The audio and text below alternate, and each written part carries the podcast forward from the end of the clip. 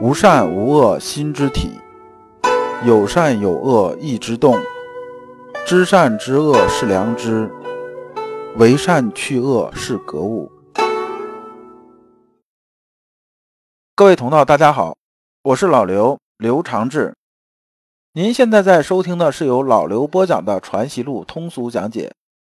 老刘说心学，带您领悟心学入世的智慧。各位同道，大家好，今天我们继续讲解《传习录》。今天的题目是情绪的应对，对应的《传习录》章节是二幺二、二幺三、二幺四。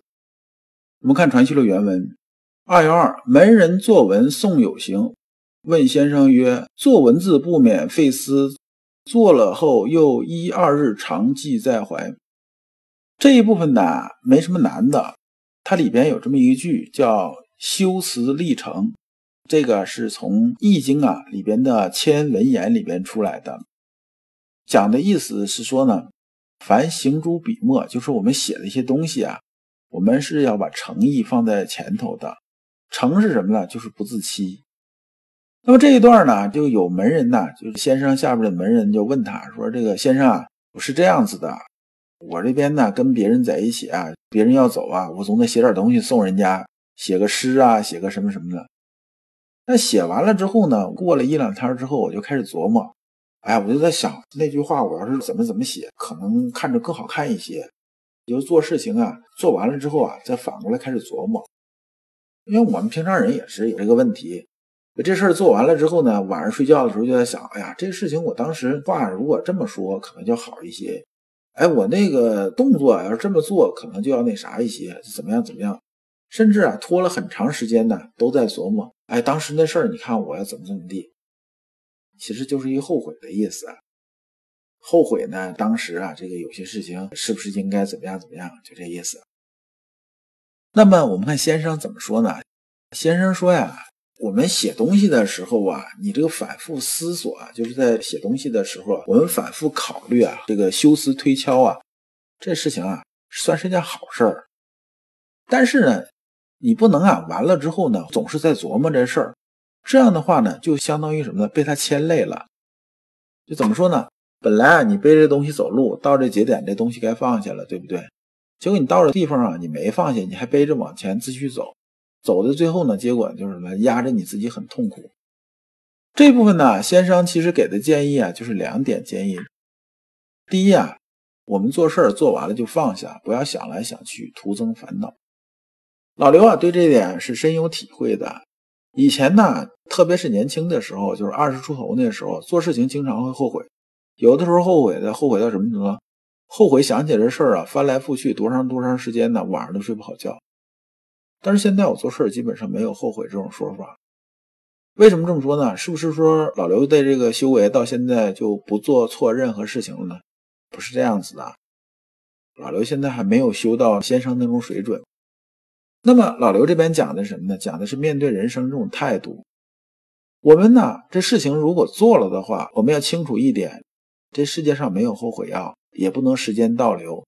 你想重新呢再怎么样怎么样，这是不可能。与其啊，你花那么多精力啊去后悔，不如什么呢？做点有意义的事情，或者是补救性的事情也好，还是更多有意义的事情。那么呢，我们作为成年人，你做什么，你心里是知道的，你也知道他面临这种后果。那么坦坦荡荡指的是什么呢？就是说呢，这个事情我做了，我承认我做了，如果有后果，那么呢，把责任承担起来。而不是一天到晚在这琢磨懊悔的事情，那样就相当于什么呢？相当于啊，你背这个负担呢，你始终没放下。而你这件事情背个负担走，也许这负担没多少，只有一斤，对不对？但是你走着走着再背上一块，走着走着再背上一块，你有多大力气？你能背多少？最后还不压死你吗？对不对？第二呢，文字啊是源于自己啊的真情实感。所以啊，《诗经》里边讲这个诗是什么呀？现在很多人，我也碰着很多人在写诗啊，就是所谓诗人。但是这帮人呢，有些时候真的搞不清诗究竟是什么。诗是有感而发，这也没有错。但诗的根本呢是三个字，叫思无邪。思无邪的意思是说呢，诗歌啊是我们真情实感的发出，所以呢它才会感染别人，这是诗的根本意思。那么写文字也是这样啊，文字啊我们要有自己的真情实感，而不是要故弄玄虚，要言之有物。你不能写了之后都是假大空的东西，写了半天大家也不知道你要说什么。这种文字啊，我也看着比较多。说坦白的说啊，看得你很头疼，洋洋万言的，其实很可能他要说的东西啊，有一百字就说清楚了。而这个是看得很头疼啊，写的我不知道啥感觉，但我估计写的也很头疼。这么多没有用的东西能堆砌到一起，还能把它串起来，其实也是一种本事。这就是二幺二里边的先生啊讲的意思。二幺三，文公格物之说，知是少头脑。如所谓察之于念律之微，此一句不该于求之文字之中，验之于事为之著，所知讲论之际，乍混作一例看，是无轻重也。这个文公指的是谁呢？文公啊，指的是朱熹，是朱熹的谥号。记住，文公讲的文公这里边指的就是朱熹就完了。那么呢，他说这格物之说啊，指的是朱熹写的《大学或问》这本书。那么这下边的引文呢，都是里边的引文。原文是什么呢？原文是说啊，若其用力之方，则或考之事为之著，或察之念虑之微，或求之文字之中，或所之讲论之际。先生讲的意思是说呢，说你察之念虑之微啊，这句话是什么？这句话是向内求的，就是说我们在心的那个涌动之间呢，是向这个事儿说事儿，这是向内的。那么后边那些啊，求之于文字怎么样怎么样的这些呢？简单说一下啊，就是求之文字之中呢，是说啊，你看看书上文字里边这个意思啊，这文字上去考据。验之于事呢，就是通过事事物物啊，在事物的理上去求，在事上去验证。那么所知讲论之际呢，就是说大家在探讨之中啊，把这些东西搞清楚。那么实际上它不是一回事儿，后边那几个那三个都是外求的，第一个是内求的。说你啊，这里边呢，你这个文公啊，朱熹啊，你讲这个东西，它火没一谈了，这不是一个方向的东西，你火到一起了，这就说明啥呢？你写这东西啊，还是缺少点头脑的。二幺四问有所奋志一条，先生曰啊，奋志己见，人心怎能无得？那么这有所奋志是从哪儿来的呢？有所奋志是《大学》第七章里边原文是说：身有所奋志，则不得其正；有所恐惧，则不得其正；有所好乐，则不得其正；有所忧患，则不得其正。这个愤志己见指的是什么呢？这里边指的就是说啊，愤怒、恐惧、好乐、忧患，大概指的这么意思啊。就说我们所谓七情六欲、喜怒哀乐，说的就这意思。说人心里边呐，这种啊七情六欲啊，特别是七情涌动啊，这个六欲这个涌动啊，这种事情啊，都存在。是人他就存在，怎么可能没有啊？说你要如果相信我修身呢，修到一定程度，这些东西全修没了。对不起，那你十有八九修成植物人了吧？你说确实没有了。那没修成植物人啊，没把人修死之前，这些东西都是存在的。所以你要追求它全部存在，这本身呢就已经偏了，而且偏的很多。那么我们注意啊，这里边讲的是什么？身有所愤志啊，则不得其正。就下边就以此类推，是身有所恐惧，身有所好乐，身有所忧患，是指身呐，是指我们的身。它不是指心，这是两回事儿。那么先生这里边举了个例子啊，说啊，就是像我修为这种人呢，我出门之后啊，看着俩人在打架，是不是？然后呢，我看到一个明显的就是是有理的，一个明显是没理的、无理取闹的，那我看了，我心里头会不会愤怒呢？会愤怒。先说我心易怒啊，这虽然是怒归怒，但是呢，我身体这种怒啊，身体里边这个怒啊。它不会啊影响到我这个心性。这边打个比方啊，就是修心性的重点是什么呢？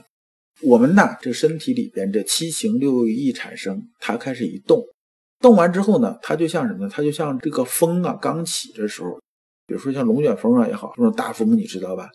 那么它起来之后呢，就相当于一阵风啊，它吹过我们的心体，我们心体有没有感觉到风吹过吗？我们感觉到了，吹完就过去了，它不会驻留心体的。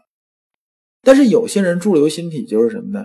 就比如说看着这件事情的时候啊，他非常愤怒啊，这身体里边这种愤怒是什么感觉？大家有过这种体会没有？就像什么？就像比如说你跑步是不是？你刚开始该起步的时候，前这个二三百米，如果跑的比较慢这种啊，你感觉啊，身体里边这种气血它开始逐渐开始流动起来了。然后呢，越流动它越快。等到你跑到大概一千米的时候啊，你就觉得这心呢在这儿在跳跳跳跳跳跳跳，然后这个血啊就开始涌了，就很明显这种感觉。那么我们愤怒的时候啊，就喜怒哀乐七情六欲涌起来，也是这种感觉。就是你能感觉到它在动，完越动越快，越动越猛烈，是这种感觉。那么这种感觉，一般人来讲，比如说这愤怒这种感觉上来，当过了心体，过心体的时候啊，它不是让它穿过心体过去的，它是让它直接在心体里边留下来了。然后这心体啊，不断的给这个愤怒开始加成。本来啊是这个小风，在心体里边变成龙卷风了，这破坏力就全出来了。结果这个龙卷风呢，就把你的心性全控制了。这时候你干出的事儿就完全是情绪在控制你在干，不是你自己啊想干的，这是两回事儿。那么心体啊，有些时候会把人拖到什么程度呢？对于啊心不够强大的人，真会把你啊拖到底的。你打个比方，比如说抑郁症这事儿啊，比如说特别是什么产后抑郁啥，现在这种话题比较多啊。它就是什么状态？就是你啊，整个身体啊，这里边这种七情六欲这种情绪啊，它越来越低，越来越低，低到什么程度呢？低到你的心根本就托不起来这种程度。它有些时候跟外物没关系，有些呢说产后抑郁或者其他抑郁症这种，家庭条件差不差呢？不差，是缺吃缺喝吗？也不是缺吃缺喝，然后呢也动不着，甚至呢也没有人说是虐待他怎么怎么怎么地吧，就是心里头自己抑郁。他整个这个身呐里边这七情六欲啊，就把这人呐拖得都非常低，最后他心他扛不住了，扛不住怎么办呢？要不精神分裂，要么自杀了，就这样子。所以真正啊，我们修心性的重点是什么？就是让我们七情六欲这些情绪这些东西啊，就像风一样啊，从心底吹过去，吹过去，吹过去就过去了。我们不驻留，一驻留啊，就是什么？就是咱们《徐爱篇》刚开始讲的贪嗔好恶这种攀附啊。如果你不知道如何进入心学殿堂，如果你在为人处事时经常左右为难，如果你在入世践行时经常茫然无措，那么你可以加老刘的微信。老刘的微信是老刘说心学的首字母加三个六。老刘为你答疑解惑，带你趟过晦涩的暗河，到达智慧的彼岸。这一讲啊，我们就讲完了。下一讲我们讲心无恶念便是善，感谢诸君。